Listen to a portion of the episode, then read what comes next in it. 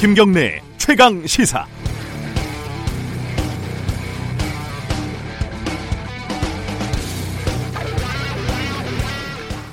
누구나 자기 자신과 직접 관련 있는 사건에는 극적으로 반응을 하기 마련입니다. 손톱 밑에 작은 가시도 견딜 수가 없는 거죠. 어, 손톱 밑 가시 정도는 아니더라도 나와 관련이 있다고 여기는 일은 다소 멀리서 벌어져도 적극적으로 반응을 합니다. 어린이가 통학 차량에 사고를 당하면 온 동네가 뒤숭숭하고 집회에서 노인이 물대포에 맞아 쓰러지면 내일처럼 분노를 하죠. 그런데 외국에서 벌어지는 일은 좀 다릅니다. 남미에서 큰 참사가 터지고 아랍에서 어, 수십 명이 사망하는 테러가 벌어져도 우리는 그냥 무덤덤합니다. 좀 서글프지만 미국이 관련돼 있으면은 보도가 많이 되니까 좀 다른 문제가 되지만요. 홍콩에서 급기야 경찰이 무장하지 않은 시위대에 조준 사격을 하는 일이 벌어졌습니다.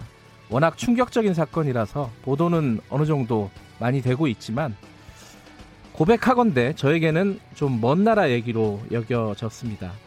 어제 중국 기업 알리바바가 쇼핑 행사를 했는데요. 15조 원을 팔아치웠다. 이런 뉴스가 더 가까이 느껴지죠. 뭐 싸게 살만한 게 있나? 뭐 이렇게 신경이 쓰이는 거죠. 저의 관심이라는 것의 지평이 그만큼 알량합니다. 어, 제 한국 대학생들이 홍콩 민주화 운동을 지지하면서 침묵행진 시위를 했다고 합니다. 홍콩 전국에 대한 판단은 다를 수 있습니다. 하지만 이 학생들은 적어도 홍콩 사태를 자신의 영역 안에서 사고를 하고 있다는 겁니다. 중국 눈치를 볼 수밖에 없는 우리 정부는 그렇다 치더라도 저는 그 뉴스를 보면서 스스로가 좀 부끄러웠습니다. 11월 12일 화요일 김경래 최강 시사 시작합니다.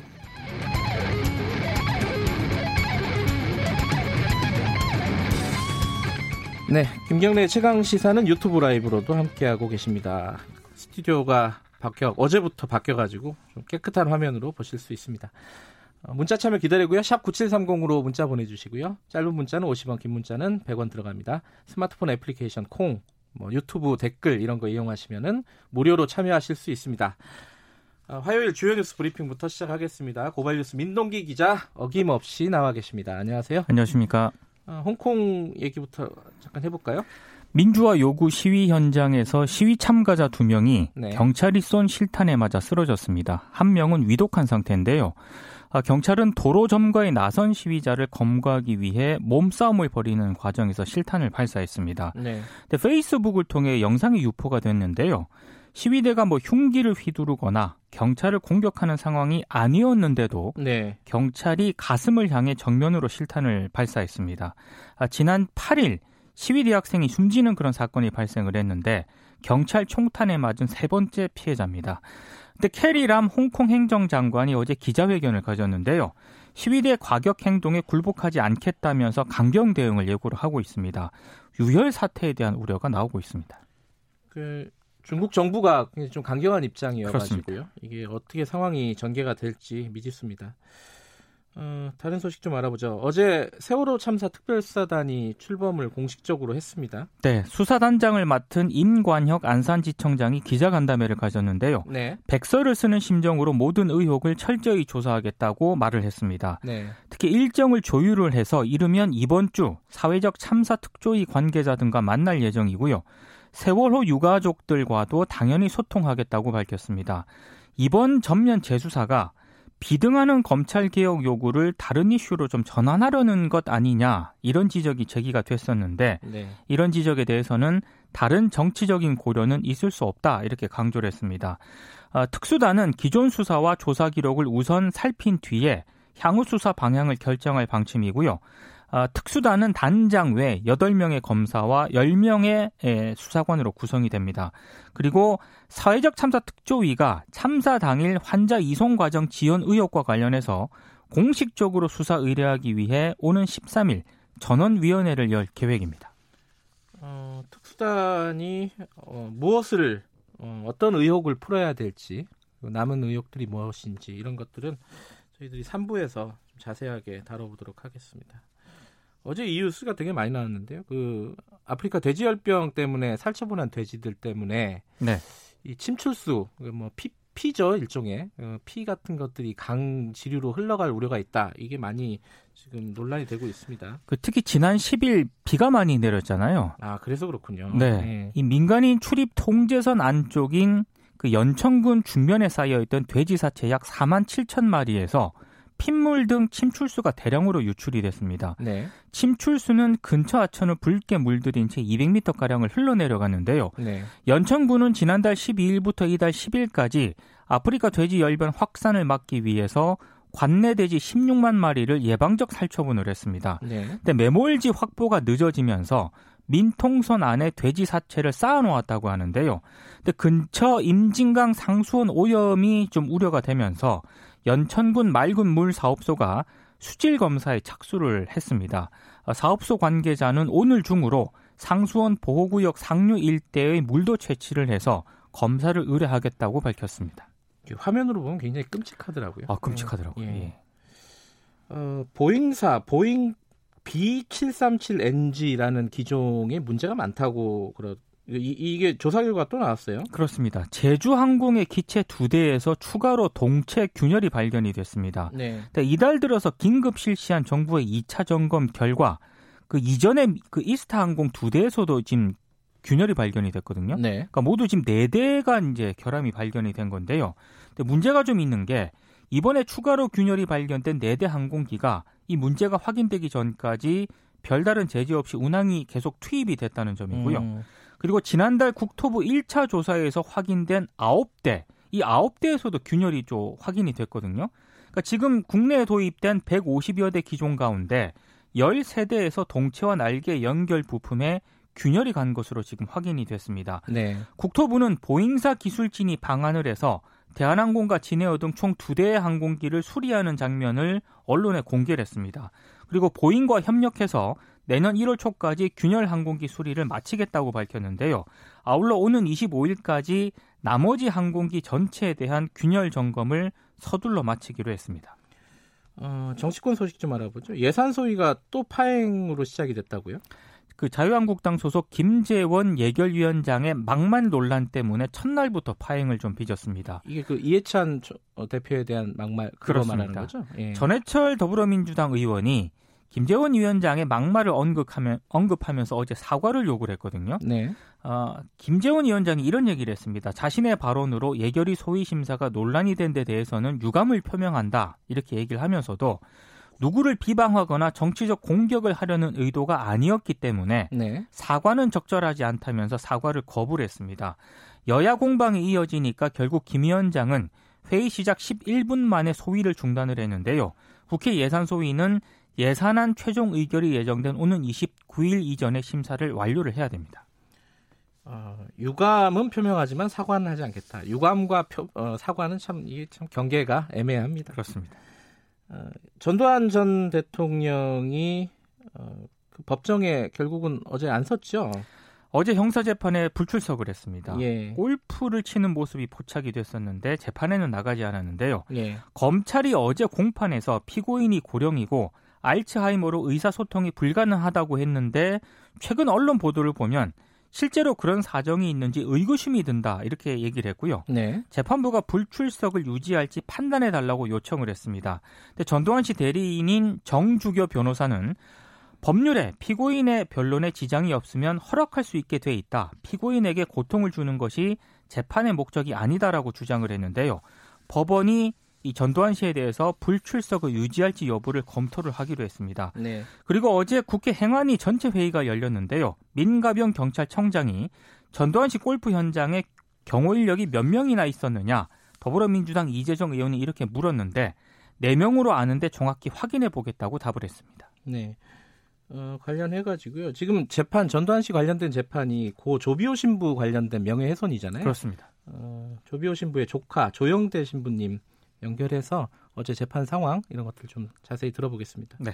마지막 소식 하나 전해주시죠. 검찰이 조국 전 법무부 장관 부인 정겸신 동양대 교수에 대해서 어제 14가지 범죄 혐의를 적용해 재판에 넘겼습니다. 네. 특히 정경심 교수가 2018년께 차명으로 구입한 WFM 주식이 2만 4,300주 정도로 늘었는데 네. 아, 정 교수가 공직자윤리법상 백지 신탁 및 재산 등록 의무를 피하기 위해 차명으로 주식을 구입했다고 공소장에 적시를 했습니다. 네. 검찰은 당시 청와대 민정수석이었던 조국 전 장관이 부인의 주식 차명 매입 사실을 알았을 가능성이 크다고 보고요. 조국 전 장관이 공직자윤리법을 위반했는지 여부를 집중 수사할 방침입니다. 곧 불러서 수사할 방침이라고 하는데요. 조국 전 장관이 어제 자신의 페이스북에 글을 썼더라고요. 네. 개인적으로 침통하고 국민 여러분께 송구하다. 자신도 조만간 검찰 조사를 받을 것이고 기소가 될 것으로 보인다. 아, 진실이 밝혀지고 어, 자신의 명예가 회복이 되도록 모든 노력을 다하겠다. 이런 글을 남겼습니다.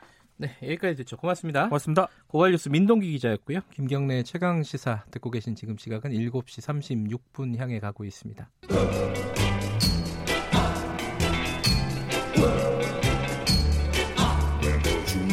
정글 같은 아침 시사의 숲에서 오늘도 웃고 울고 즐기며 사는 자연인 김경래 씨. 그의 하루 일과는 KBS 1라디오 김경래의 최강 시사를 진행하는 것으로 시작합니다. 어, 그런데 이게 무슨 소리죠?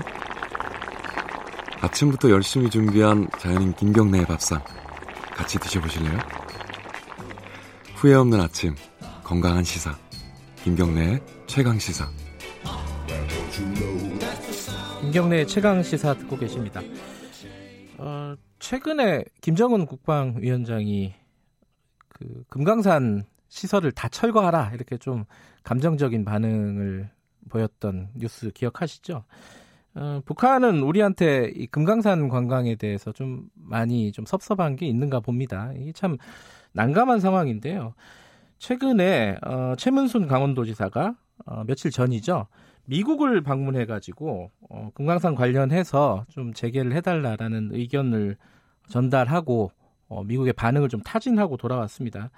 오늘 관련된 얘기를 좀 전화 연결해서 들어보도록 하겠습니다. 최문순 강원도지사 연결돼 있습니다. 안녕하세요. 네, 안녕하십니까? 예. 어, 미국 언제 언제 돌아오신 거죠? 어, 제 어제 그저께 돌아왔습니다. 네. 예. 강원도 춥죠?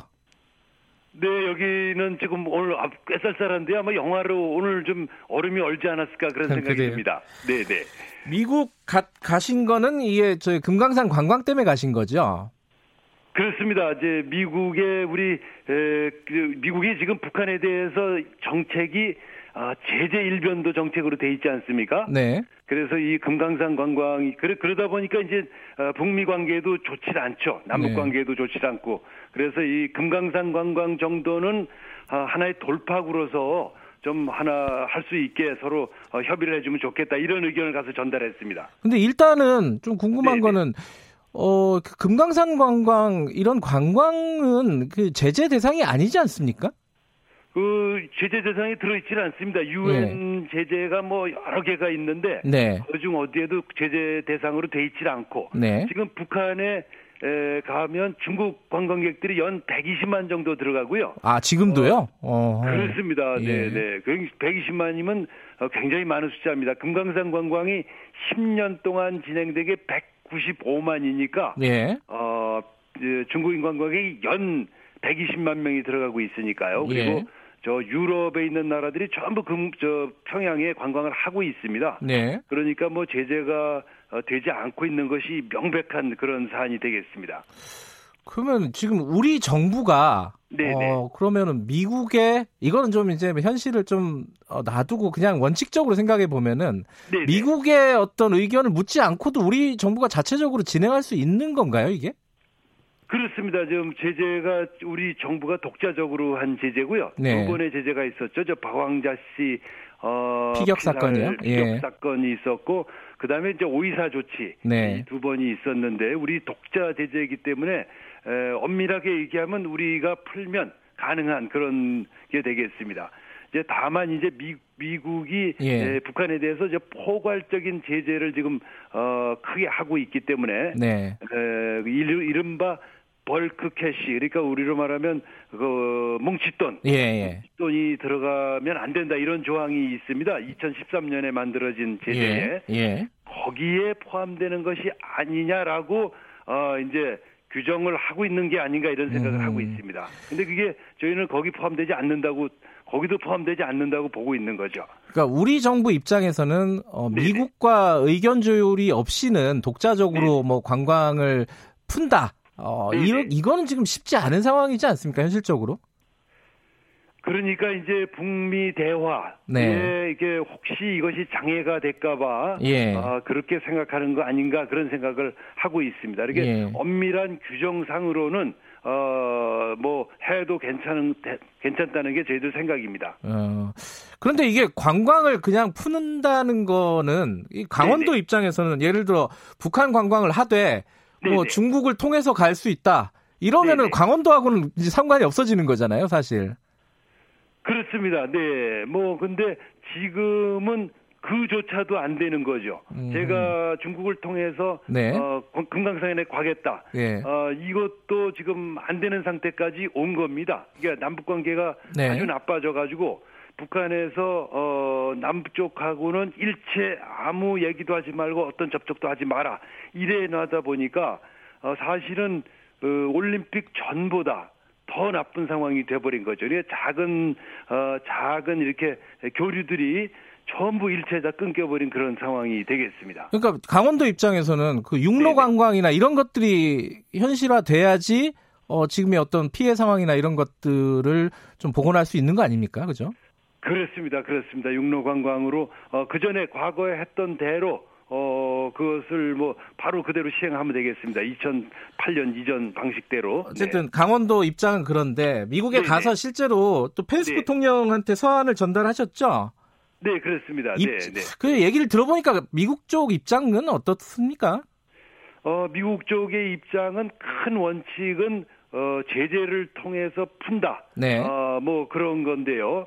그럼에도 불구하고 원칙적인 입장은 그렇습니다. 그럼에도 불구하고 어 자기들도 저를 만나서 이제 얘기를 듣고 이렇게 네. 한다는 거는 자기들도 조금 다소 어 난처한 고노 이렇게 어 대화가 잘 진전되지 않는 데 대해서 좀 이렇게 난처함이 있지 않나 그런 생각이 들었습니다. 그래서 음흠. 저희들이 좀 설명을 하기를 그 입장을 바꿔놓고 좀 생각해 봤으면 좋겠다. 지금 음흠. 보면 어 이제 정상회담 정상들끼리 만나서 네. 어 이제 big smile 이렇게 웃고 예. 크게 악수하고 그 다음에 돌아서서 제재 choking 어, 하는 이런 어, 이중적인 메시지를 북한에 주고 있다. 예. 오랫동안 계속되고 있기 때문에 네. 이제 그런 것들을 타개하기 위해서 이제 금강산을 열든지 아니면 그게 아니면 원산에 지금 북한이 여러 가지 개발을 하고 있기 때문에요. 예. 이게 내년 4월 15일 날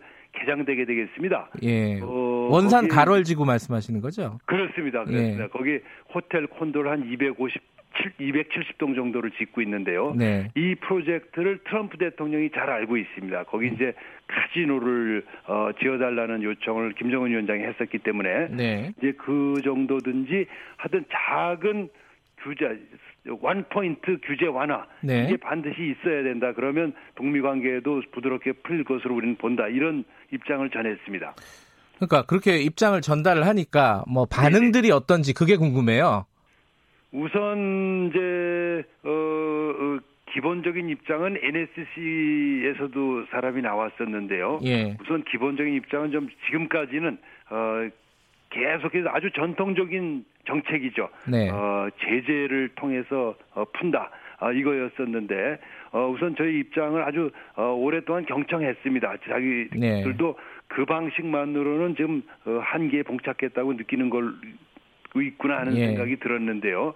어, 오랫동안 경청해서 어, 저희들이 한 여섯 가지 정도를 요구를 하고 답변을 좀 기다리고 있는 중입니다.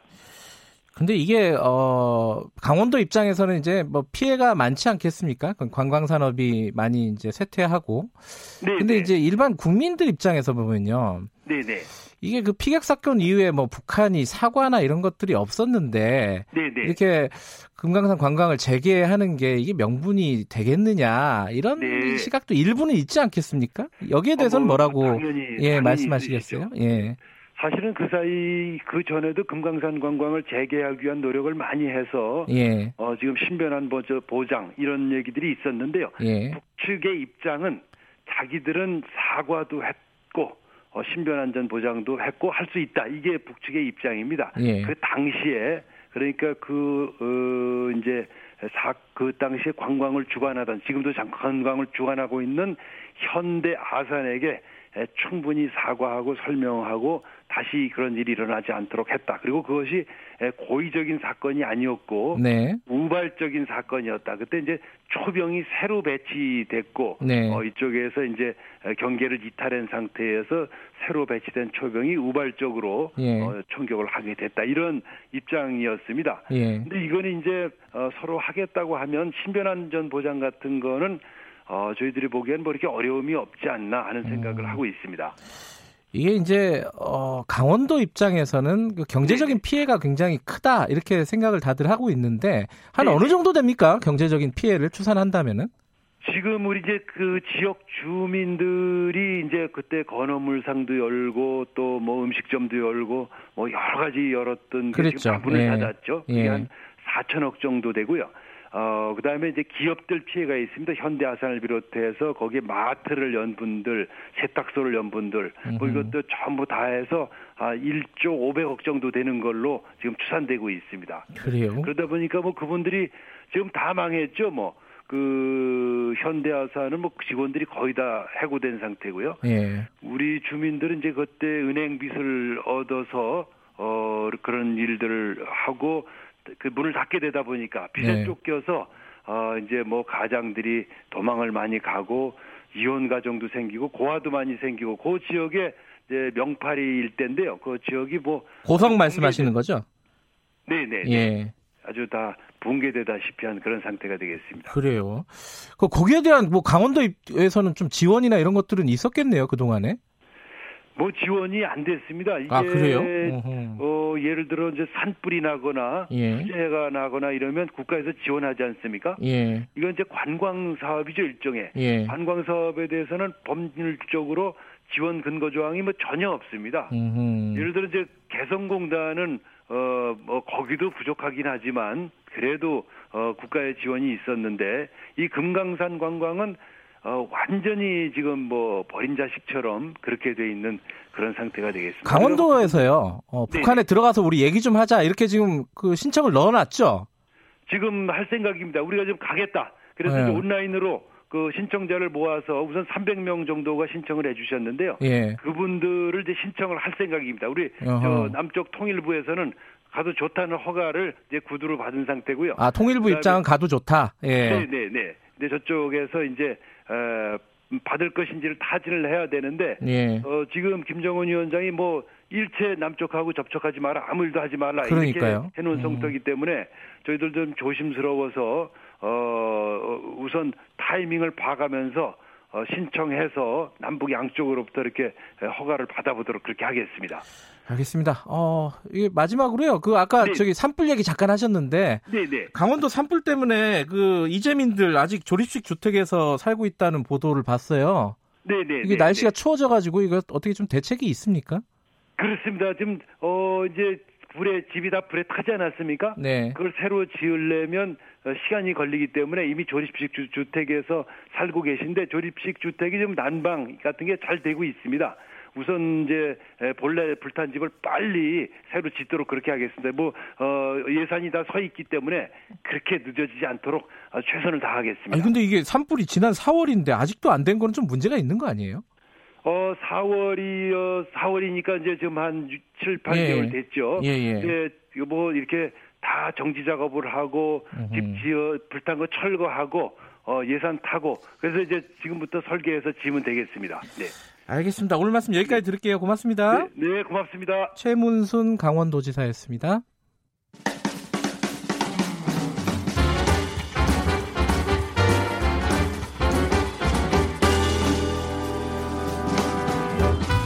여러분의 아침을 책임집니다. 김경래의 최강 시사. 최강 스포츠 KBS 스포츠 취재부 박주미 기자 나와 있습니다. 안녕하세요. 네, 안녕하세요. 어, 야구 소식부터 드려야겠네요. 네. 어제 경기 재밌었습니다. 네. 일단 정리 좀 해보죠. 프리미어 12. 네. 미국과의 슈퍼라운드 첫 경기에서 우리 대표팀이 5대 1로 이겼습니다. 5대 1. 네. 예. 기분 좋은 출발을 했죠. 우선 선발 좌완 양현종 선수가 5와 3분의 1이닝 동안 2이닝 동안 1실점으로 호투했어요. 안타는 많이 맞았잖아요. 그죠? 안타는 많이 맞았는데 어, 관리 야수들, 잘했군요. 그렇죠. 네. 야수들도 많이 도와줬고 음흠. 미국이 워낙 장타가 좋다고 그러는데 한 점밖에 못 냈다는 거는 그만큼 다들 많이 잘했다는 거였고 예. 김재환 선수가 또 우리 대표팀 그동안 홈런이 없어서 그동안 좀 계속 이기고는 있었지만 홈런이 없다는 소식이 많은 분들이 아 시원한 홈런 하나 나왔으면 좋겠다 음. 그랬는데 김재환 선수가 1회 결승 석점 홈런을 내, 어, 음. 때려냈습니다. 이게 결승점이 됐군요. 그렇죠. 1회 출발이 좀 불안하긴 했었거든요. 네. 양현종 선수가 1사 말루 위기에 몰려서 벌써부터 득점 내주, 그러니까 실점하는 거 아니냐, 예. 뭐 이런 불안함이 있었는데. 1회 초에. 예. 네, 1회 초에. 두 타자를 연속으로 삼진으로 돌려 세우면서 무실점으로 막아냈고요. 또 양현종 선수가 마운드를 잘 지키니까 바로 타자들이 응답했습니다. 음. 1회 말에 김재환 선수가 석점 홈런. 그래서 3대 0으로 앞서갔고요. 근데 그 하이라이트 제가 보니까 3회였나요? 그 홈에 이렇게 들어오는 야수 아니 뭐 주자하고 네. 약간 판정이 뭐 해가지고 좀 우리한테는 좀 불만이었겠어요. 그 팬들은 좀 분노하는 장면이었었어요. 제가 봐도 그거는 그 슬라이딩 해가지고 그쵸. 그 손이 홈플레이트에 닿던데 태그아웃도 되지 않았는데 네, 태그아웃을 네, 네. 선언을 한 건데 네. 상황을 설명하면 3대 0으로 우리가 앞서고 있었고 이제 1사 1루 상황이었고 예. 이정훈 선수가 2루타를 때려내면서 1루 주자 김하성 선수가 홈으로 들어오는 과정이었는데 1루에서 홈까지 들어온 거예요? 예. 야, 말리 떴네요. 예. 그래서 이제 슬라이딩하고 홈 플레이트를 이제 터치를 했어요. 예. 근데 일본인 심판이었거든요. 아, 하필이면 또 심판이 일본인이었어요? 네. 이 미국 포수의 포수 에릭 크라츠 선수가 태그를 네. 했다고 본 거예요. 김하성 음. 선수를. 근데 김하성 선수는 아니라고 펄쩍 뛰었죠. 그래서 김경문 감독이 비디오 판독을 요청했습니다. 비디오 판독했어도 느린 화면을 봤는데 이게 오. 닿지가 않은 거예요. 태그가 안 된 거예요. 그렇지만 비디오 판독을 했음에도 불구하고 판정은 번복되지 않았고 그래서 우리는 추가 득점은 올리지 못했죠. 우리로서는 어. 좀 아쉬운 장면이었죠. 어쨌든 이겼으니까 그쵸, 되긴 된 건데. 네. 아, 앞으로 일정은 어떻게 됩니까? 아, 우리 대표팀이 일단 어제 이기면서 슈퍼라운드에서는 예선에 있었던 상대 전적 승 어, 성적도 누적되거든요. 아 그래요? 네. 그래서 음. 우리 대표팀이 현재 2승을 안고 있고 우리와 지금 올림픽 출전권을 다투는 호주와 지금 타이완은 2패씩이기 때문에 네. 우리 대표팀이 오늘 있는 타이완과의 경기가 있는데 오늘 2차전이 네. 여기서 이기면 다소 올림픽 출전권이 진짜 눈앞에 있다라고 볼 수 있는데 오늘 저녁 7시에 타이완과 2차전에서 바로 선발, 오늘이에요 또? 네. 와 그리고 내일 이틀은 쉬거든요. 내일 모레는 좀 예. 쉬고 선발 이, 김광현 선수인데 김광현 선수도 뭐 우리 국 롯데 에이스 아니겠습니까? 잘 네. 던져서 오늘도 승리 소식 전해주면 좋겠습니다. 네, 어, 시간이 많지 않으니까 짧게 어, 네. 농구 소식 잠깐 알아보죠.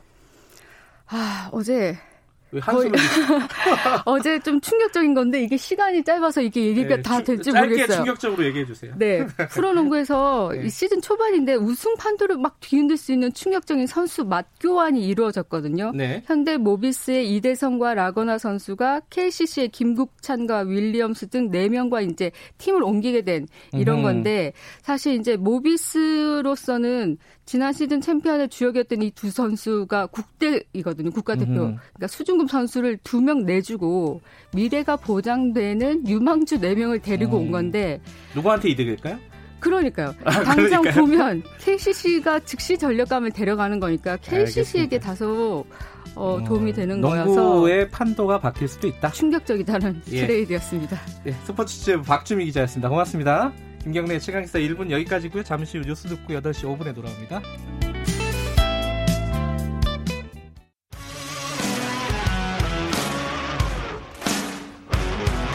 탐사보도 전문 기자 김경래 최강 시사. 김경래 최강 시사 2부 시작하겠습니다. 2부에서는요 어, KBS 얘기를 좀 해보겠습니다. KBS 얘기에 청취자 여러분들이 관심이 있을지 잘 모르겠네요. 이 그 최근에 KBS가 논란이 여러 가지로 많이 됐습니다. 기억 다 하실 겁니다. 예를 들어 어, 조국 전 장관 사태 때 어, 그 재산 관리인 인터뷰가 뭐 왜곡이 됐다. 뭐 검찰과 유착을 했다라는 뭐 그런 어, 일부에서 뭐 비판도 있었고요. 거기에 대해서 KBS는 어, 반발을 했었고 그 뒤에도 봐도 뭐 예를 들어 소방의 독도 헬기 추락 사고 때 영상을 제공하지 않아서 어, 유족들이 실종자 가족들이 굉장히 어, 분노했던 그런 일들도 있었고요. 여러 가지로 좀 어, KBS가 요즘 어, 구설에 많이 오르고 있습니다. 이 와중에 KBS 보도국장이 어, 새로 선임이 됐습니다. 이 보도국장이 선임이 되면서 얘기를 한 게 출입처 제도를 폐지하겠다 이렇게 선언을 했어요. 한국 언론에서는 굉장히 좀 파격적인 선언인데 이게 가능한 것인지 그리고 출입처 제도를 폐지하면은 그럼 시청자 독자들에게는 어떤 이득이 있는 것인지 뭐 여러 가지로 궁금한 게 좀 있습니다. 그래서 오늘 어, 신임 KBS 어, 보도국장을 스튜디오에 모셔서 관련된 얘기를 좀 물어보겠습니다. KBS 얘기라서 조금 제가 좀 따지듯이 물어봐야 되지 않을까라는 생각도 좀 들고요. 한번 들어보시죠. 엄경철 신임국장 스튜디오에 나와 있습니다. 안녕하세요. 안녕하세요. KBS가 왜 이렇게 좀 구설에 많이 오르는 걸까요? 이게? 어, 너무 단도직입적이어서 한마디로 꼬집어서 말할 수 있을까 싶기도 한데 네. 그냥 아주 거칠게 말하면 수신료 돈을 받고 왜 그거밖에 못하느냐 나는 뭐 그렇게 압축적으로 표현하면 그, 그게 아닐까 싶습니다. 아, 그 참 수신료를 지금 어 전기요금하고 합쳐서 징수를 하잖아요. 예. 그걸 분리해 달라라는 뭐 청와대 청원이 20만 명 넘었다 그래요? 네, 넘었습니다. 아마 청와대가 곧 있으면 소통수석실에서 입장을 발표할 걸로 보입니다. 내부적으로는 이런 문제에 대해서 좀 뭐랄까요 분위기가 어떻습니까?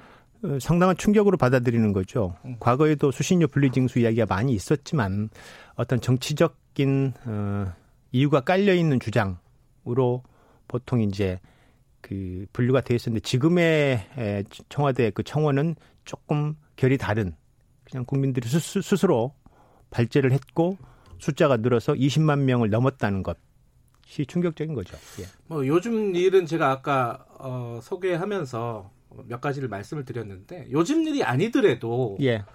KBS의 뭐 뭐랄까 신뢰도 그리고 뭐 시청률 예. 그리고 뭐 영향력 이게 전반적으로 좀 줄어든 추세는 맞죠?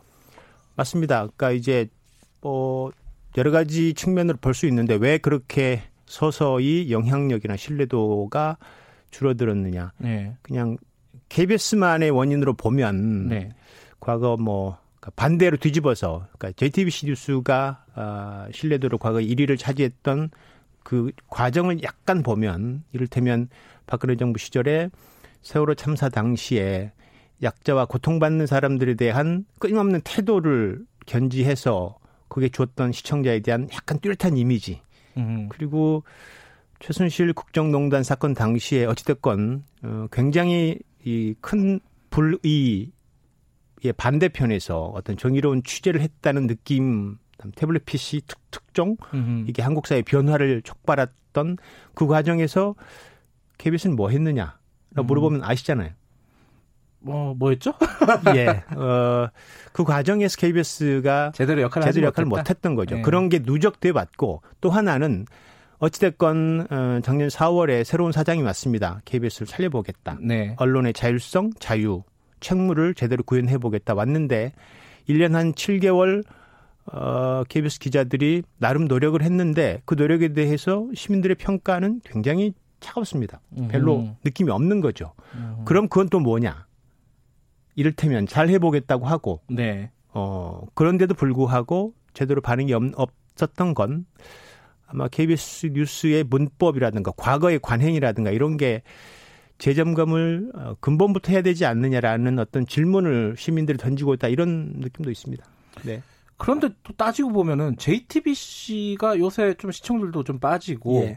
어 뭐 외면까지는 아니지만 네. 과거에 이제 몇 년 전에 가지고 있었던 위상에서는 많이 좀 떨어졌어요.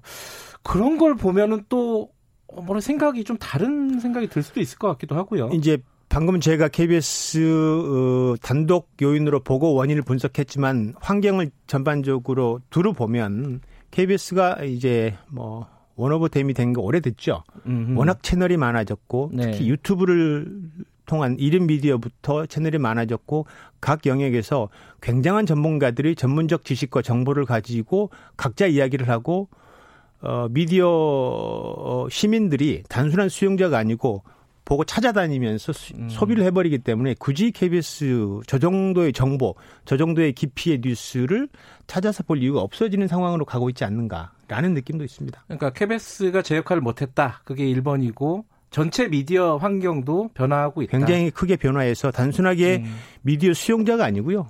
미디어 이용자로서 정보를 판단하고 저 정보의 깊이를 어느 정도인지를 규정해 버리는 신뢰도를 뭐 그런 음. 느낌이 있습니다. 최근 얘기 간단간단하게 좀 짚고 예. 어뭐 출입처 폐지 얘기로 넘어갈 텐데 그 재산 관리인 어, 김경록 PB죠. 어, 인터뷰 사태가 좀 컸습니다. 그, 저, 알릴레오 유시민 씨가 예. KBS를 강력하게 비판했고, 예. 사실 검찰과 내통한 조직이다라고까지 비난을 했습니다. 어, 여기에 대해서 지금 조사 중인 거죠, KBS는?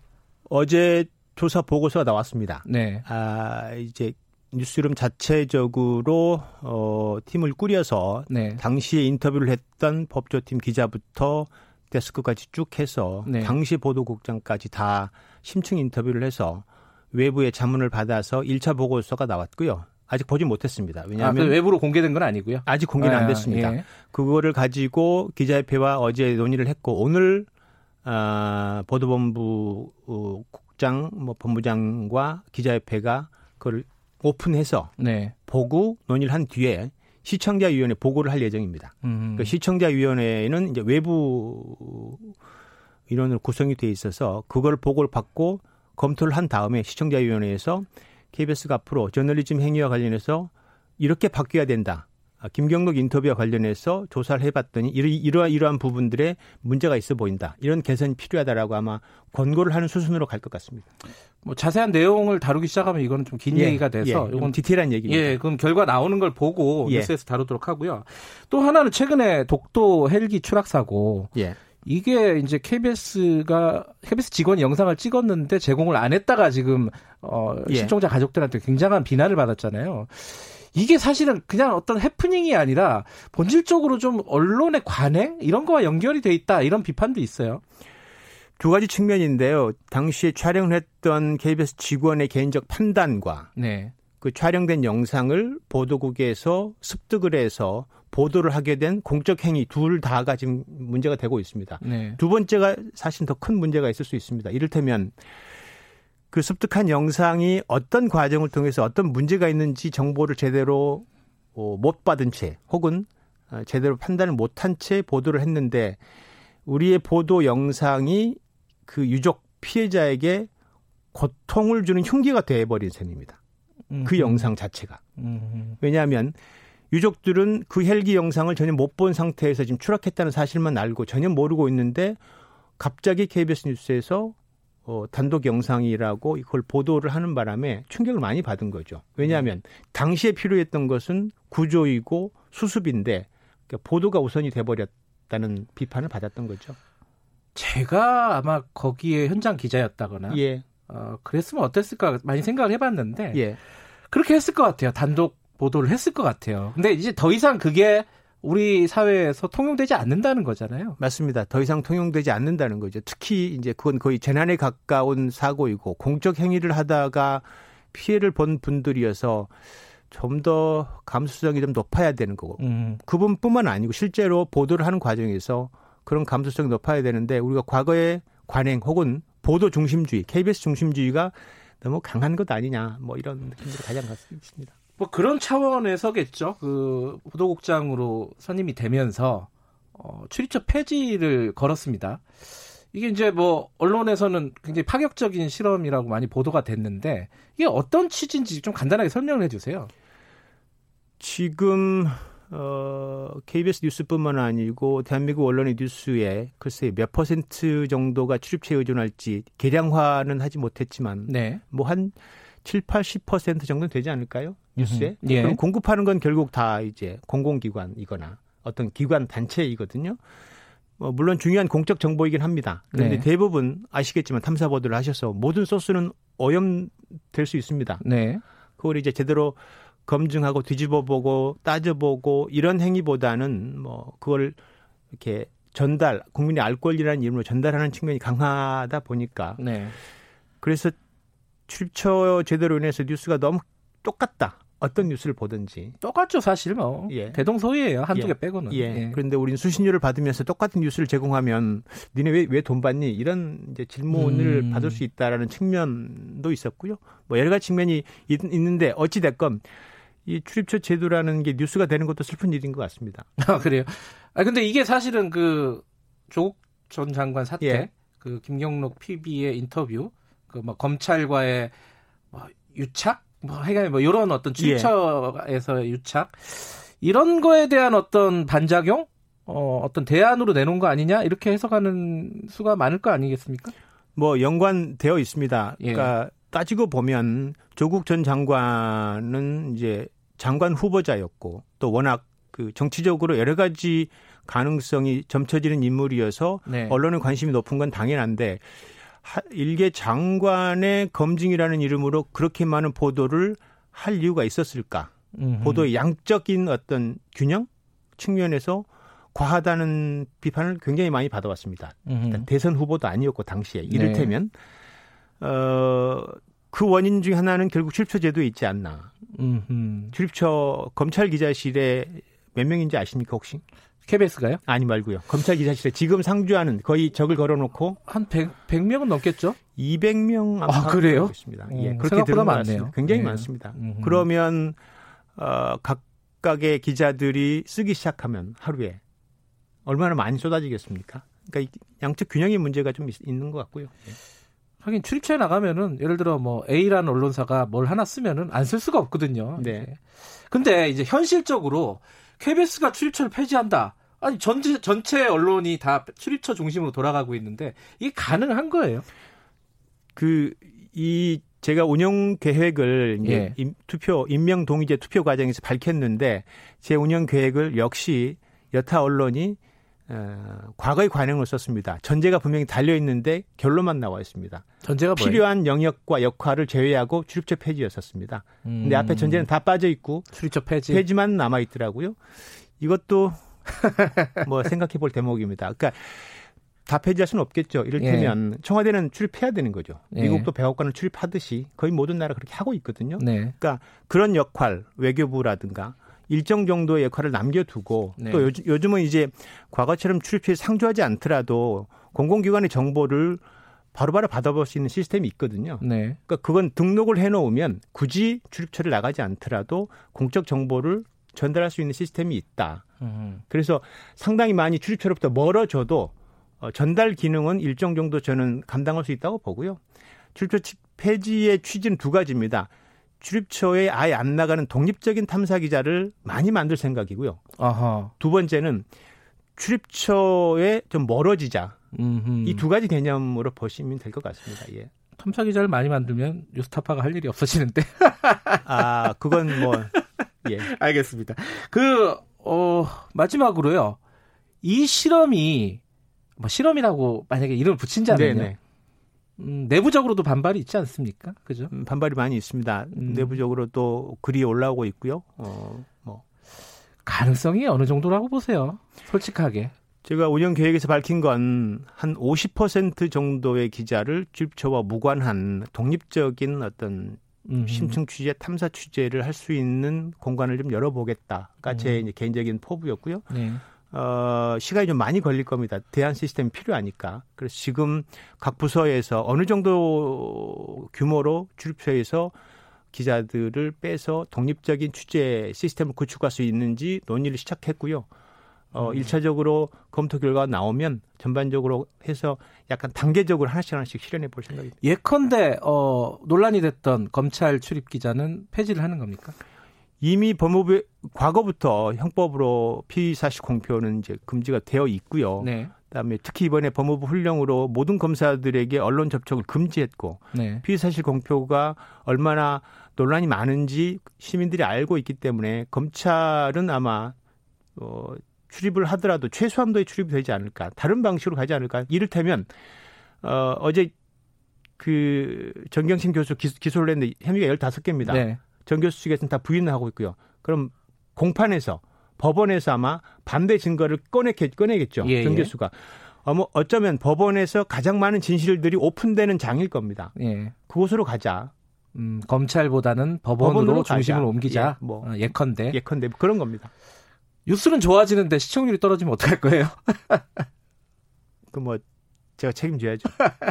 지금 앵커도 하고 계시잖아요. 네. 국장하고 겸임하시는 겁니까? 그건 뭐 못하고요. 곧 이제 그래요? 수순을 거쳐서 새 앵커를 뽑아야죠. 예. 알겠습니다. 전체 미디어 종사자들도 아마 관심 있게 이 실험이 성공할 수 있을지 한번 지켜볼 것 같습니다. 예. 오늘 여기까지 듣죠. 고맙습니다. 고맙습니다. 엄경철 신임 KBS 보도국장이었습니다.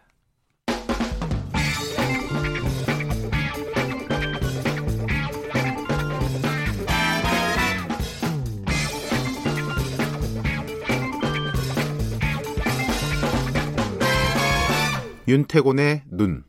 네, 윤태곤의 눈, 의자 전략그룹 더모의 윤태곤 정치분석실장 오늘도 나와 계십니다. 안녕하세요. 네, 안녕하세요. 오늘 뭐 청와대 얘기 잠깐 해보죠. 예. 어, 국민과의 대화 또 예정을 해놨습니다. 그렇습니다. 지금 문 대통령 임기 반환점 지났지 않습니까? 이번 예. 주부터 하반기인데 첫 행보가 지난 일요일에 청와대 관저, 관저라 하면 살림집이에요. 네. 네. 물론 대통령 관저 의미는 좀 다르지만 여기서 여야 5당 대표와 돼지갈비구이, 막걸리 만찬 했다지 않습니까? 네. 그리고 19일에는 국민과의 대화를 하게 돼 있어요. 19일. 그렇죠. 예. 그러니까 소통 행보겠죠. 그러니까 지금 임기 절반을 되돌아보고 절반을 내다보는 입장에서 청와대가 우리가 그간 뭐가 부족했고 뭐는 그래도 만족스럽고 이런 평가가 있지 않았겠습니까? 그런 일단들이 밖으로 흘러나오고 있어요. 예. 이게 뭘 어, 부족한 것들이 많다는 평가들이 꽤 많아요, 지금 네. 사실. 네. 뭐딱 하나로 꼽기는 어렵겠죠. 예. 노영민 비서실장 같은 경우에 일자리라고 이야기를 했고, 뭐 앞으로 더 힘을 실을 것이다. 안보, 경제, 교육, 사법개혁, 뭐 하나 이제 만만한 게 없긴 한데, 네. 제가 좀 거칠게 이제 이걸 하드웨어하고 소프트웨어로 나눠 본다면은 하드웨어는 아무래도 경제, 쪽이겠죠. 그 중에서도 아. 일자리인 거고. 그런 걸 하드웨어로 보고. 그렇죠. 네. 소프트웨어는 좀 스타일이라든지 이런 것으로 볼때 네. 소통과 탕평. 예, 바깥에서도 그런 것에 대한 지적이 많았고 안에서도 그런 분위기고 노영민 실장도 그런 이야기를 했고 어저께 문재인 대통령도 수석 그 보좌관 회의 주재하면서 네. 좀더 열고 다른 생각에 대해서도 듣겠다 이렇게 말을 했거든요. 뭐 탕평은 뭐 개각 보면 알겠죠, 그죠? 그렇죠. 음. 그리고 이제 소통이 좀 시작이 됐다. 음흠. 그 여야 당 대표 회동도 그렇고. 네. 소프트웨어 측면에서 보자면은 정권 출범 시하고 지금 평가가 제일 달라진 게 사실은 소통 부분이에요. 아 처음에는 소통이 굉장히 그렇죠. 좋다, 잘한다. 전 정부는 아주 소통의 달인이다. 음, 음. 제가 한참 전에 우리 방송에서 그런 말 한 적이 예. 있는데 이게 몇 이미 몇 달 전인 것 같은데 정부가 요새는 소통이란 이야기를 안 하고 홍보라는 단어를 자꾸 말하더라. 어, 그게 다르, 약간 그 뉘앙스가 좀 다르네요. 소통과 홍보는. 아무래도 소통은 쌍방향이고 음. 홍보는 우리 이게 잘하는 게 많은데 네. 남들이 몰라준다. 정책 홍보, 뭐 네. 뭐 온라인 홍보 강화해라 이런 이야기인데 근데 공교롭게도요, 뭐 홍보 강화가 나쁜 건 아닌데 그 자체가 홍보 강화 이야기가 나오기 시작하면 소통은 잘 안 돌아갈 때가 많더라고요. 이전 음. 정부에서도. 네. 딱 그럴 때가 있어요. 보면은 정책적 이렇게 좋은 게 많은데 국민들이 몰라준다 이럴 음. 때가 있는데 예. 이제 조금 바뀌는 것 같다는 거죠. 이제 요번에 그 국민과의 대화는 저번에 했던 그 이벤트와는 좀 다른 거죠? 자, 지난 5월에 이제 KBS 특집 대담 대통령에게 묻는다 이후 6개월 만인데 그때는 이제 1대1 대담이었지 않습니까? 그렇죠. 장단점이 있죠. 1대1 대담은 되게 압축적일 수가 있고 네. 한 부분에 대해서 이제 깊이 파고들 수가 있는 반면에 뭐 전반적인 이제 분위기라든지 국민 전체가 어떻게 생각하는지를 한번 걸러서 들어온 건데 네. 물론 네. 이제 국민과의 대화도 뭐 지원한 사람 중에서 뽑힌 국민들 대상으로 한 거긴 한데 네. 직접 대화를 하는 거 아니겠습니까? MBC에서 주관을 해서 이제 생방송을 한다고 하는데 문 대통령은 진솔하고 격이 없는 국민과의 대화를 기대하며 마음을 다해 준비하겠다. 이렇게 음. 이야기했다고 고민정 대변인이 전했어요. 예. 좀 자주 했으면 좋겠는데 네. 어쨌든 예, 이 과거에도 이렇게 했던 사례들이 있었어요. 기억해 보면 town hall 미팅 이라고 하죠. 이런 town hall 미팅 포맷이라고 하는데 네. 우리나라에서는 네. 김대중 대통령 때부터 진행이 됐습니다. 국민과의 대화 마을 회관 미팅 뭐 이런 이런 그렇죠. 정도네요. 그렇죠. 그리고 노무현 전 대통령, 이명박 전 대통령도 이런 포맷을 진행한 바가 기억납니다. 있고, 예. 이명박 대통령. 박근혜 전 대통령은 제 기억에는 없었던 것 같기도. 저도 생각 안 나요. 하고요. 예. 예, 예. 기자들 대상으로 했던 거는 네, 있었고 전통적 형식의 예. 기자회견. 어찌 됐든 어, 지금 소통을 다시 한번 드라이브를 걸겠다는 건데 네. 이런 어, 어떤 드라이브가 잘 먹힐까? 뭐 이런 이게 아, 좀 문제네요. 소통, 탕평, 그 다음에 협치까지 본다면요. 네. 그 중에 소통이 그래도 조금 쉬운 게 있죠. 주체 의지가 있으면 가능한 거 아니겠습니까? 음. 근데 이제 이 기자회견 국민과의 대화라는 게 저도 대통령 기자회견에 뭐 서로 다른 대통령한테 여러 번 참여해서 질문을 해봤는데 참 어려워요. 이게 뭐냐면은 네. 강약 조절, 수위 조절이 필요하다는 거예요. 서로. 서로 간에. 그러니까 너무 화기애애하면은 자기들끼리만 신났냐. 대통령 좋아하는 사람들만 뽑아서 쇼하냐. 아, 국민들이 이렇게 힘든데. 네. 이러는 것이고 또 너무 뾰족하게 충돌만 오가면은 이것들 또 기레기들이 또 우리 대통령한테 너무하는 거 아니냐. 이런 가, 식의 반발이 옛 기억이 예, 터져 나오기 때문이죠. 예. 그러니까 이, 이 균형을 어떻게 잡느냐. 네. 제가 볼 때는요, 다 칭찬 받을 수는 없고, 차라리 다한테 욕 먹는 게 나을 수도 있어요. 예. 음. 이 균형 잡는 게 중요한데 그게 어려운 일이다. 그렇죠. 예. 지난 2017년 8월 그러니까 현 정부 출범 100일 정도 지내어서 대국민 토크 콘서트가 있었습니다. 네. town hall 미팅하고 똑같은 거죠. 근데 그때는 정부 출범 직후고 그래서 앞으로 이렇게 하겠다, 저렇게 하겠다, 지난 정부와 다른 이런 기대를 한다, 이런 좀 약속을 하는 밝은 자리였지 않습니까? 음, 네. 근데 이번은 지난 절반에 대한 평가가 많을 거예요. 당연히 아무래도. 분위기가 다르겠죠. 예. 예. 그러면은 이제 부족한 것은 부족하다 이렇게 진솔하게 대답을 하면은 국민들도 이해하는 면이 있고 네. 또 강변보다는 인정 그리고 약속 이런 식이 되지 않을까. 그리고 음. 이 시점이 지나면은 바로 개각이나 청와대 개편이 있을 거예요. 12월 예. 3일에 그 국회에서 예산 처리 끝나고 나면 그럼 그거 보면은 아 국민과 대화할 때 했던 이야기를 반영을 하는구나. 아니면은 대화는 대화고 아. 하는 대로 하는구나. 왜 했어? 아, 라는 것을 그러니까 있고. 소통 네. 다음에 탕평까지는 12월 달에 좀 보여줄 수 있을 것이다. 청와대에서 국민들도 아, 이 정도는 변하는구나. 아니면은 뭐 똑같네 하는 음. 판단을 내릴 수 있을 것 같습니다. 알겠습니다. 다음 주 화요일이네요. 네. 네. 윤태곤의 눈이었습니다. 고맙습니다. 감사합니다. 김경래 최강시사 2부는 여기까지 하겠습니다. 잠시 후 3부에서 뵙고요. 일부 지역국에서는 해당 지역 방송 보내드립니다.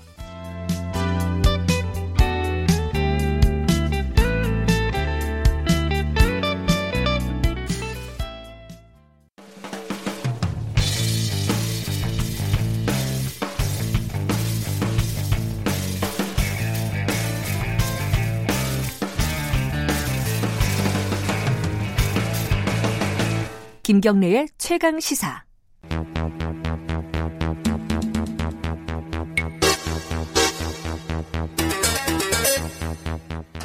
김경래 최강 시사 3부 시작하겠습니다. 굵직한 사건의 이면을 들여다보는 추적 20분. 오늘도 두 분 모셨습니다. 먼저 박지훈 변호사님 안녕하세요. 네, 안녕하세요. 박준입니다. 그리고 한겨레 신문 김한 기자님 안녕하세요. 네, 안녕하세요. 오늘은 어 세월호 특별수사단 얘기를 해볼 건데 먼저요. 이게 지금 세월호 참사가 2014년이죠, 그죠? 네. 그러면 지금 5년이 흘렀는데 5년 반 이상. 예. 네. 한번 수사가 있었잖아요, 검찰에서.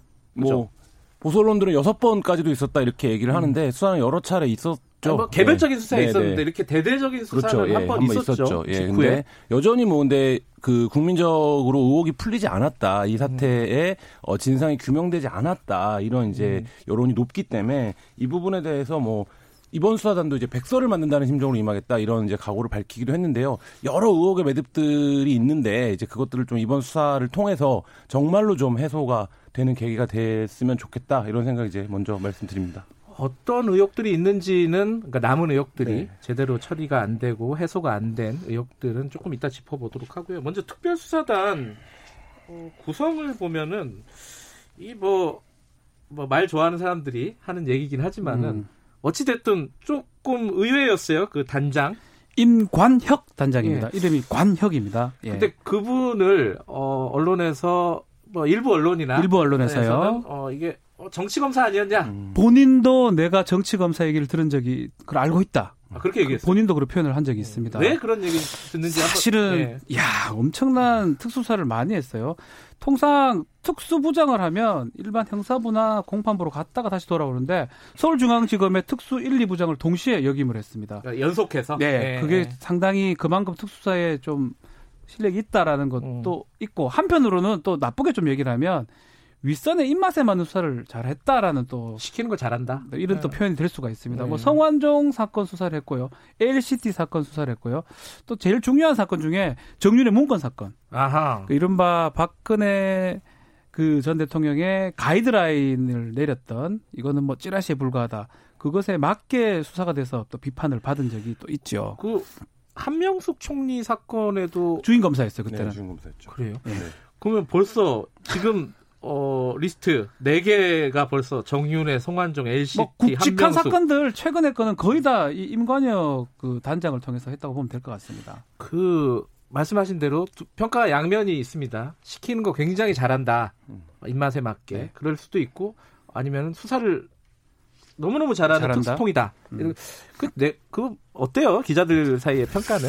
근데 뭐 기자들도 건네듣는 평가니까. 근데 네. 저는 기본적으로 특정 검사가 수사를 특별히 잘한다. 어. 이런 논리가 이제 법조 기자들이 많이 쓰는데 아, 이게 그렇죠. 이제 어, 될 수 있는 논리인가 이런 생각이 왜요? 좀 들어요. 능력 차이가 있을 거 아니에요. 능력치는 당연히 있는데 그걸 네. 외부에서 그 수사의 결국 결과를 보고 말할 수밖에 없는 건데 네. 이 특수 그러니까 특수부가 하는 수사의 결과라는 것이 상당 부분 이제 그 당시의 정치적 상황이나 음. 이 사건이 나야 되는 결론의 방향 같은 것들이 네. 이미 어느 정도 있는 상태. 그러니까 암묵적으로 그것이 있다 이렇게 네. 이제 생각되는 상태에서 수사들이 진행되는 경우가 많은데 이분이 공교롭게도 계속 그런 수사들을 맡아왔다. 네. 이게 이제 이분의 능력이 있다 수사에 이렇게 말할 수 있는 것인가에 좀 의문이 있고요. 으흠. 근데 이 전체 지금 수사단을 보면 단장 포함해서 이제 검사가 8명, 수사단까지 스텝까지 치면 한 20명 정도 되는 규모인데 네. 이게 이제 우리가 조국 사태가 끝나면서 다 잊었는데 법무부가 내렸던 검찰 개혁 지침 가운데 이제 특별수사하지 마라. 특수, 네. 그러니까 이게 약간 배, 이율 배반이에요, 네. 사실은. 네. 어떻게 봐야 돼요? 정면으로 이거를 지금 이제 거스르는 이제 수사단을 꾸린 거죠. 근데 이게 어 세월호 참사에 대한 진상 규명이기 때문에 어 그런 부분들이 아이 뭐 세월호는 진상 규명해야지 이렇게 생각하고 넘어갔는데 이게 여러 가지가 마찬가지입니다. 그러니까 이제 법무부가 내렸던 검찰 개혁 관련된 여러 가이드나 지침들이 있는데 뭐 네. 인권 관련된 지침들도 있고 뭐 야간 수사 그 하지 마, 조사 하지 하지 마라 네. 뭐 이런 것들도 있고 한데 사실 그런 부분들이 지금도 벌써 스멀스멀 어떤 부분들은 넘어가고 있거든요. 그냥 으흠. 관심도가 떨어지다 보니까 근데 그렇게 법무부에서 검찰 개혁 관련된 얘기들을 하고 가이드까지 받은 상태에서 검찰총장이 어 특수부 검사들을 중심으로 해서 전격적으로 이렇게 특별수사단을 꾸리는 이 상황 이거 자체가 지금 이 검찰 개혁이라고 하는 사회적인 요구에 맞서고 있는 검찰의 정치적 선택이 아닌가 뭐 이런 생각도 듭니다. 또 한편으로는 여기가 음. 주목해 볼 수 있는 부분이 과학고 출신 검사 두 명이 포함됐다. 아, 근데 고등학교 때 과학 잘했다고 이거 제가요. 야, 제가 참 물리 이런 거 그런 거 사실 의미가 없거든요. 네. 사실은 좀 보여주기 측면이 없잖아 있는 것 같아요. 음. 특히 검찰총장이 직접 지시를 직접 예. 인선을 했고 또 대검의 반부 회부를 통해서 주, 지휘를 하겠다 그런 부분하고 또 인선을 꾸리면서 임관혁이라는 사람을 찍고 또 용 부장이로 있습니다. 이름이 좀 기억이 안 나는데 이 관련된 수사를 했던 사람입니다. 그 사람도 음. 부장급 한 명 하고 특히 과학고 두 명까지 넣었다고 하는 거 봤을 때는 우리 지금 김한 기자 설명대로 조금 정확하게 수사하는 것보다는 좀 이렇게 하고 있다라는 보여주는 모습이 조금 더 커 보이는 게 좀 아, 아쉽습니다. 근데 약간 이게 생각하기가 어려운 게 김한 기자 말씀이 한편으로 보면은 검찰 개혁에 대한 어떤 대, 여론 여기에 대한 맞대응의 카드일 수도 있는데 또 하나는 세월호 참사의 진상 규명에 대한 어, 요구가 있잖아요 네. 여론에. 그러니까 그 양쪽의 요구가 다 좀 약간 그러니까 그렇기 때문에 음. 김한 기자 말도 일부 맞지만 네. 많은 분들이 이 검찰 개혁도 중요하다고 생각하지만 또 한편으로는 세월호 진실을 네. 밝히는 것도 중요하기 때문에 이 부분은 중간지대 같아요. 음. 그래서 그런 것들을 어렵네. 알았기 때문에 네. 검찰에서 뭐 이걸 의젠다라고 하긴 뭐하지만 특수수사를 한다면 이 세월호를 하게 된다면 국민적 여론이 나쁘지 않을 것이다. 그러니까 이게 판단한 것 같습니다. 그 정치적인 고려가 없는 정치 수사다 이런 표현을 누가 하기도 하던데요. 네.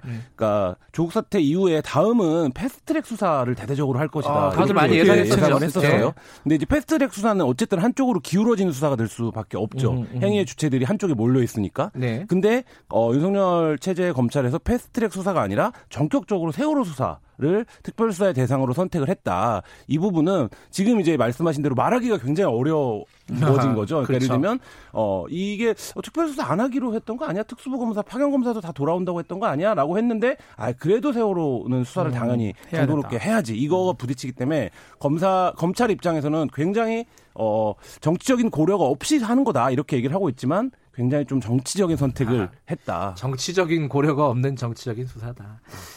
이게 어, 정부의 뜻이냐 어, 윤석열 총장의 뜻이냐 이 세월호 수사에 대한 의지가 딱 잘라서 얘기하기는 네, 어렵죠. 그렇죠. 어려운데 어, 윤석열 총장의 의지도 상당 부분 반영이 돼 있는 것 같아요. 저는 후자일 가능성이 더 높지 않을까 아, 생각이 음. 됩니다. 뭐 정부에서 뭐 지침을 만약 내렸다면 그 이전에 음. 뭐 떨어졌을 가능성도 있고요. 사회적 참사 조사 특별위원회 그 전에 갔을 수도 있는데 그 이후에 여론이 임군의 그 구조 과정이 사실 여론에 문제가 많이 됐지 않습니까? 살았을 수 있을 예, 것이다. 예.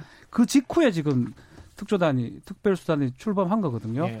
아마 정부에서 그걸 막 긴밀하게 했다기보다는 검찰에서는 뭐 어쨌든 저쨌든 간에 특수단은 안 돼야 되겠지만 어, 그렇게 검찰 개혁을 얘기하고 네. 있지만 윤석열 검찰총장은 특수통입니다.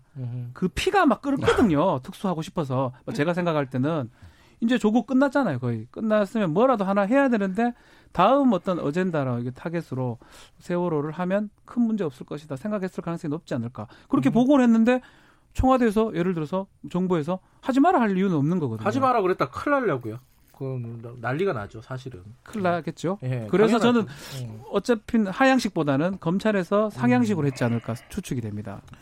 어찌 됐든 어, 이 수사가 이루어진 배경은 그러한데 사실 아까 말씀드렸듯이 이 세월호 워, 워, 본질적으로 세월호 참사에 대한 의혹 규명이 안 된 부분이 있기 때문에 이게 그렇죠. 여론에서도 지금 먹히는 거란 말이죠. 네. 어떤 부분이 지금 미진하고 이 특별수사단이 이제 출범을 했으니까 음. 어떤 부분들을 중점적으로 수사할 것인지 이 부분을 좀 먼저 어, 김한 기자가 먼저 한, 한두 가지 좀 풀어주시죠. 어, 뭐 여러 가지가 있을 텐데 뭐 그렇죠. 뭐이 얘기 네. 하루 종일 해도 안 끝날 거, 안 끝날 음. 정도로 많은 의혹들이 줄기만 좀 얘기해 보죠. 네. 가장 큰 건 세월호가 지속적인 진상 규명 노력을 해왔는데 네. 정부 기구까지 꾸려서 누군가들이 이거를 방해해 왔다는 음. 거예요. 아 수사 방해. 그렇죠. 예. 예.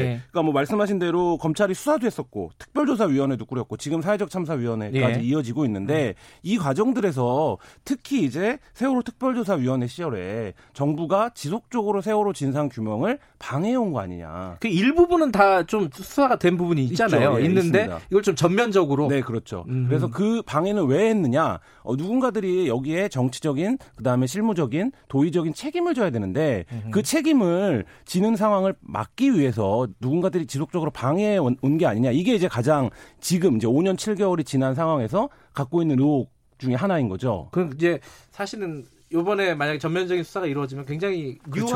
네, 새로운 저... 영역이 되는 거죠 수사에. 그렇죠. 그렇죠. 그렇죠. 이제 이거는 계속적으로 뭐 세월호 유가족들이나 국민들이 원했던 부분입니다. 결국 네. 처벌받은 사람은 정장 한 명이 딸랑 음. 처벌받은 거예요. 공, 공무원 중에는. 그렇죠. 좀 좁혀서 얘기하면 그렇습니다. 네, 거의 네. 뭐 처벌받은 사람이 선장하고 몇명 뭐 공무원들이 예, 아니니까요. 예. 그렇게 봤을 때는 그 부분이 가장 핵심으로 보이는데 그렇지만 사회적으로 또 여론을 향기했던 부분은 임군의 구조 과정으로 그렇죠. 보입니다. 음, 음. 임군 구조 과정. 이 구조 과정에서 의전 부분이라든지 정말 구조는 잘했는지 그 부분도 들여다볼 것 음. 같아요. 크게 두 축 같아요. 세월호 수사 과정에서 은폐했거나 아니면 그 감췄던 부분 네. 그걸 하나 볼 것이고요. 새롭게 과학적으로 구조 과정이 제대로 됐던지 이 두 가지를 크게 들여다볼 수 생각이 듭니다. 그러니까 수사 방해 이제 역순이네요. 시간 순으로 그렇죠. 보면 그렇죠. 그다음에 어, 구조 실패. 네. 네. 구조 실패도 아까 말씀하신 대로 정장 한명 처벌한 걸로 네. 그쳤으니까. 그러니까 구조 실패에 이제 정부가 당시 어떤 대응과 지휘 체계를 갖고 있었는가가 포함되는 건데 그게 네. 말씀하신 대로 지금 처벌받은 사람은 거의 없어요. 당시에 많은 국민들이 지금까지도 풀리지 않는 의혹이 왜 그렇게 못 구했냐. 그러니까 이게 그래서 음. 못 구한 거냐 안 구한 거냐. 심지어 그러니까 네. 의도적으로 안 했다라는 네, 어떤 약간, 예, 음모론이 있지 않습니까? 이번에 그 임군의 동영상 같은 것들을 보면 야 이거는 왜 안 구했냐 도대체 그렇죠. 이, 이 이제 그 분노가 또 다시 강렬해지는 거죠. 그러니까 그 부분에 대한 부분이 어쨌든 핵심이 될 건데 그 부분을 지금 5년 7개월이 지난 상황에서 들여다보려면 결국엔 맨 처음에 조사를 할 때, 수사를 할 때 왜 그 부분을 안 들여다봤냐. 아하. 그때도 증거가 있었고 연결이 되네요. 있었는데 네. 이렇게 이제 갈 수밖에 없는 구조죠. 또 하나가 물론 이제 어제 어, 단장이 그 얘기를 했습니다. 수사까지는 안 가더라도 조사 차원이라도 할 수 있는 건 다 하겠다. 네. 그렇다면은 결국은 어, 사고 원인 이런 네. 부분들도 어, 처음부터 들여다보겠다 이런 의지 아닌가요? 그렇죠. 예, 뭐 백서를 만드는 백서. 각오로 임하겠다라고 음. 했는데요. 백서라는 건 이제 낱낱 과거에를 낱낱이 기록하는 문건을 이제 저희가 백서라고 부르는데, 그러니까 이게 뭐 백서를 만든다는 게 수사를 하는 거에 뭐 기본적인 원칙이 될 수는 없겠죠. 수사는 네. 어, 범죄 혐의가 있는 부분들을 들여다보는 행위라고 이제 규정해야 될 텐데, 네. 그게 아니라 이제 어, 뭐 그런 표현을 쓰기도 했습니다. 더 이상 이제 국민적 의혹이 없도록 한 점 남기지 않도록 임하겠다 이런 얘기를 했는데, 그렇게 되면 사실 우리가 그날 2014년 4월 16일이죠. 그날에서부터 출발하는 타임라인을 모두 다 지금 쫓아가는 어, 수사가 되지 않을까 싶습니다. 검찰의 능력이 어, 어느 어디까지인가 사실 궁금하긴 해요. 네. 지금까지 뭐 수많은 언론, 뭐 저널리스트 그리고 뭐 각각 어떤 조사위원회, 뭐 사, 회적 참사위원회 조사를 했잖아요. 했는데 밝혀내지 못한 부분들이 꽤 많단 말이죠. 이거를 검찰이 과연 그래도 뭐 100% 밝힐 수는 없겠죠. 뭐 진실이라는 거는. 근데 어찌 됐든 납득이 가능한 만한 수준으로 제시할 수 있을지 저는 쉽진 않다고 봅니다. 음. 검찰이 한다는 게 우리 김한 기자가 모두에 얘기를 했지만 특수사를 누가 잘하냐, 뭐 검사가 잘하는 특수사 잘하는 사람이 누가 있냐 이런 건 사실 의문이거든요. 이 열정, 시간 이런 것들이 있어야 되는데 시간이 또 많이 지났고요. 이 특별 수사를 한다 하더라도 일정한 시간 내에 해야 될 것 같아요. 뭐 네. 내년까지 넘어가긴 하겠지만 또 시간이 지나가면 그만큼 동력을 상실하기 마련이고요. 그렇다면 지금 원했던 거 또 검찰은 어쩔 수 없이 기소라든지 처벌을 목표로 하는 조직입니다. 이 나머지를 일일이 밝혀낸다. 이거는 시간상 봤을 땐 쉽진 않다. 단장이 한다 그러니까. 아니, 한다고 하는다 하고 네. 마음이야 되게 꿀떡같이 겠죠. 그 부분에서 사참의 얘기가 굉장히 중요한데 어쨌든 지금 가장 이 문제에 대해 본질적으로 접근해 보려고 노력한 네. 건 이제 그렇죠. 사회적 참사위원회인데 사참위는 지금 뭐라고 얘기를 했냐면 수사 발표를 한 이후에 검찰이 직후에 그러니까 주요 관련자들에 대한 공소시효가 임박했기 때문에 검찰이 이제 들어오는 거를 기본적으로는 네. 환영하는 음. 스탠스지만 이 상시적 협력체, 그러니까 이 수사가 시작되는지도 사참위는 몰랐다는 거예요. 아, 그래요? 네, 그러니까 이런 음. 정도면 지금 이제 사참위와 검찰이 어떤 협력 체계를 갖출 거냐 이 부분이 음. 지금 관건인데 사참위 안에서는 벌써부터 특수단이 좀 급조된 게 아니냐 이런 얘기들도 나오고 있단 말이죠. 근데 음. 기본적으로 검사들이 외부에 있는, 그러니까 예를 들면 민간이 섞여 있는 기구와 협력 체계를 갖추고 코어를 해본 경험이 많지가 않습니다. 네. 그러니까 이 부분에서 검사들, 이 그리고 이 특수부 검사들 굉장히 좀 자기네들 스스로의 정체성이 강한 검사들이 과연 원만한 협조 체계를 그리고 또 이 사건은 유가족들이 또 정보를 그렇죠, 굉장히 많이 갖고 있고 예, 이 유가족들과의 관계를 또 어떻게 구축하느냐 뭐 이런 음. 부분들도 있습니다. 하나 또 짚어, 짚어야 될게 이 황교안 지금 자유한국당 대표가 당시에 법무부 장관이었잖아요. 네. 그러니까 수사 외압이라든가 방해라든가 이 수사가 되면은 네. 뭐 혐의가 있, 있을지 없을지 모르겠지만 어쨌든 황교안 지금 대표가 수사 대상에 들어가는 거 아니냐. 한편으로 특별수사단이 출범하면서 나머지 지금 얘기했던 것보다 이 부분이 국민들이 어쩌면 좀 바라봤던 부분 같아요. 음. 그 당시에 김석균 경찰청장이라든지 네. 해경청장, 어, 해경청장이죠. 네. 해경청장이라든지 당시 법무부 장관인 황교안 지금 대표가 어떻게 외압을 행사했는지 이 부분을 밝히고 싶고 그러면 검찰이 이것을 수사를 해서 기소를 하는 게 목표라면 이 부분을 밝히는 게 목표로 시작한 걸로 생각이 드는데 사실상 이것도 쉽지가 않습니다. 많은 시간이 지났고 증거가 거의 없다고 봐야 될 게 맞지 않을까 싶어요. 근데 검찰 입장에서도 아까 그 검찰 개혁에 대한 어떤 맞대응 카드라고 본다면은 성과를 내야지 되는 상황인 거잖아요. 그렇죠. 그죠? 네. 그 뚜껑 열어놓고 흐지부지 하면은 검찰 개혁 이거 성과를 이거를 성과로 이렇게 한다고 출범을 했지만 저는 이거까지 가기는 어렵다 그 생각 또 갈 수 없다라는 거 본인들도 좀 알 수 있을 것 같아요. 쉽지는 않을 거다. 쉽진 않다. 이걸 지금 와서 근데 이런 부분은 5년 있죠. 지나서 총선이 이제 5개월밖에 안 네. 남았는데 이 수사는 그 전까지는 갈 겁니다. 어쨌든. 그렇겠죠. 지금 현재로서는 네. 기한이 없고. 근데 이제 황교안 고발도 할 거고요. 황교안 대표에 대한 고발도 있을 예. 거고. 그럼 검찰 입장에서는 계속 황교안 대표를 부를 수 있냐 없냐, 뭐 부를 거냐 말 거냐, 예. 뭐 당시에 법무부 수사를 어떻게까지 할 거냐 이런 이제 카드 우리가 많이 썼는데 뭐 대통령의 시간이다, 조국의 음. 시간이다 이런 표현 많이 썼는데 황교안의 시간. 네, 어쨌든 황교안의 시간이고 동시에 내년 총선 전까지는 검찰의 시간인 거죠. 음. 뭐 수사가 진행되는 상황을 보고 한 번쯤 더 다뤄야 될 내용인 것 같습니다. 오늘은 좀 약간 배경 네. 어, 오늘 좀 짚어봤네요. 오늘 말씀 감사합니다. 감사합니다. 감사합니다. 박지훈 변호사, 한겨레 신문 김한 기자였습니다. 김경래 최강 시사 듣고 계신 지금 시각은 8시 47분입니다.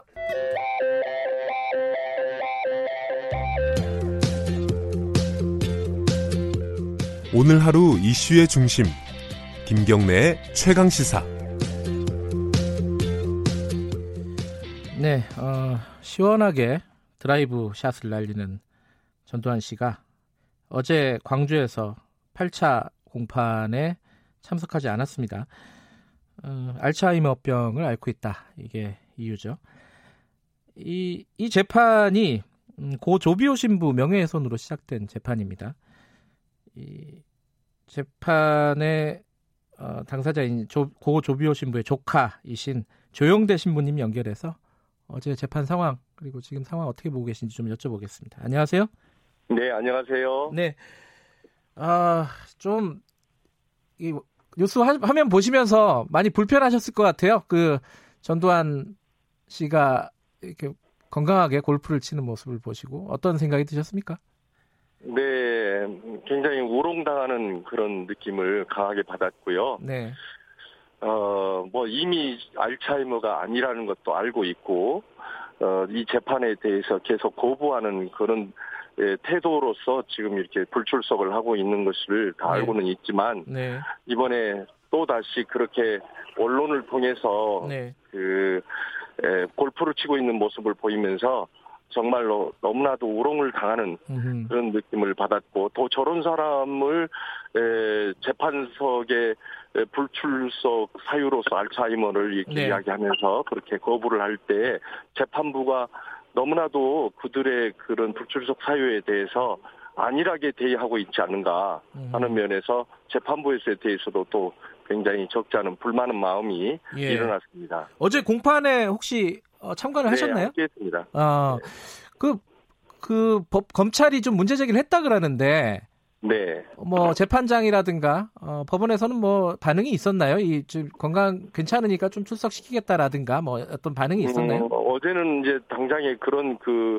재판부의 에, 답변은 없었었고요. 예. 이제 거기에 대해서 문제 제기를 에, 검찰 측에서 네. 어, 했고 예. 그에 관련해서 이제 재판에 그에 관련해서 조정을 할 가능성이 있다 이런 정도만 제가 들었는데요. 음흠. 그 이후의 부분에 대해서는 제가 예. 아직 모르고 있습니다. 어쨌든 검찰은 어, 지금 알츠하이머로 불출석을 허가한 것은 좀 부적절하다라는 의견 개진을 했다는 네. 거죠. 네네. 근데 변호인은 이렇게 얘기했어요. 자기 권리를 그러니까 피고인으로서의 권리를 포기한 거다. 이거는 무슨 특혜를 받은 게 아니라 이런 취지로 얘기를 했는데 요거는 어떻게 봐야 될까요? 무슨 권리를 포기한다는 것이 무슨 말인지를 저도 이해가 잘안 네. 가는데요. 네.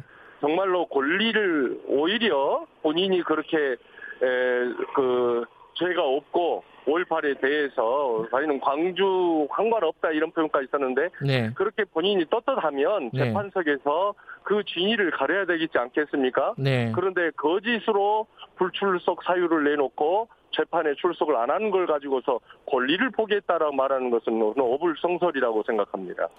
지금 재판의 가장 큰 쟁점 중에 하나가요. 그 네. 그 헬기 기총소사가 있었느냐. 네. 헬기에서 당시에 총을 쐈느냐 뭐 이 부분이 이제 쟁점 중에 하나 아니겠습니까? 네네. 근데 어제 재판에서 보니까 물론 전두환 씨가 신청한 증인들입니다. 전두환 씨 측에서 네. 네. 어 헬기에서 총을 쏘지 않았다라고 다들 두 명이 법정에서 발언을 했습니다. 증언을 했는데 네. 요거는 어떻게 보시나요?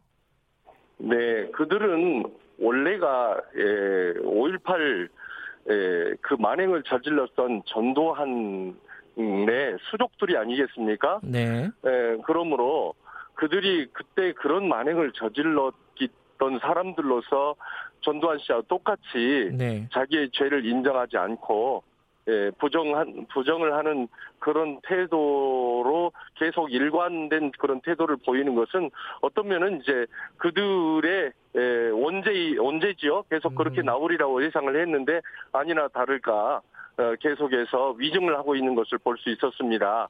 음. 어제 변준아 교수님께서 전 네.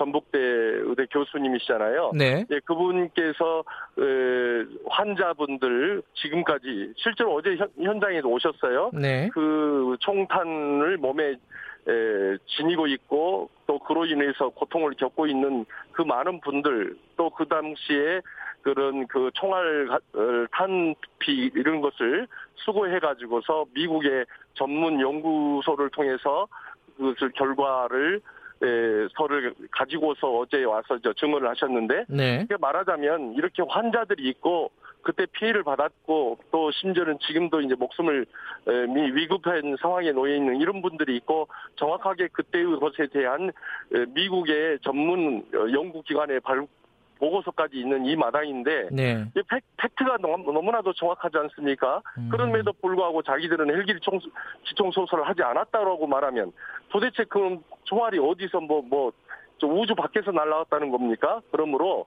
음. 그들은 자기들을 예, 처음부터 일관된 태도로 자기들이 헬기 기총 소사를 안 했다고 말하는 위증인 것이죠. 예.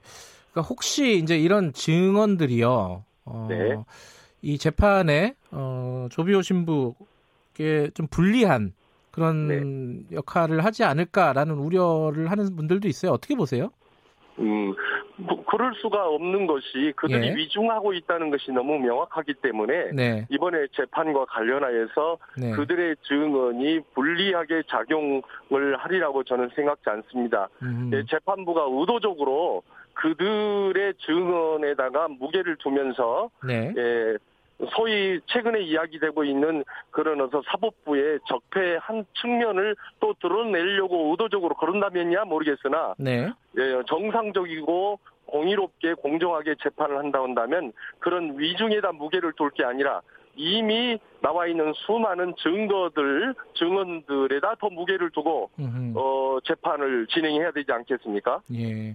지금 8차 공판까지 있었는데요. 그럼 앞으로 네. 일정은 어떻게 되는 건가요? 이게 좀 어, 결론이 날 때도 되지 않았나 싶기도 한데요. 그렇게 결론을 빨리 내야 될 텐데요. 예. 지금 전두환 피고인 측에서 계속해서 이 어, 재판을 계속 길게 늘려가려고 하는 그런 작전을 펴고 있고 네. 현재 재판부가 정말로 이번에 이 5.18 그 헬기 기총소사 관련하여서 이번 이 재판을 빨리 그 정리하고 네. 또 빨리 결판을 하고자 하는 그런 의도가 있는지 의지가 있는지 의심스럽기는 합니다. 음. 빨리 빨리 정리를 해서 네. 예, 결판을 내렸으면 좋겠다는 생각이고 이번에 예, 한 1월 정도에는 결심 음. 공판이 나와야 되지 않겠는가 네. 또 나오리라고 예상해 보면서 지금 노력을 하고 있습니다만은 네. 저쪽에서 계속해서 저, 질질 끄는 그런 작전을 펴고 있는데 네. 재판부가 그런 작전에 휩쓸려 가고 있다는 의, 의구심을 음흠. 저희들이 에, 버리지 않을 어, 그 의구심을 갖게 됩니다. 어, 좀 신속한 재판을 희망한다 이런 말씀이시네요. 네, 네. 알겠습니다. 오늘 말씀 여기까지만 듣겠습니다. 고맙습니다. 네, 감사합니다. 예, 고 조비오 신부의 조카십니다. 조영대 신부님과 말씀 나눠봤습니다. 어, 문자 시간 한 20초 남았네요. 한두 개만 소개해 드릴까요? 제이슨 김님이 뉴스 공장 안 보고 이 방송 보는 사람들이 진짜 팬이다. 누구 팬이라는 거죠? 어, 뭐 기분 좋은 소리라서 소개해 드렸습니다. 스튜디오 분위기가 싹 바뀌었다고 박만용 씨가 보내주셨습니다. 오늘 여기까지 하겠습니다. 어, 내일 아침 7시 25분 다시 돌아옵니다.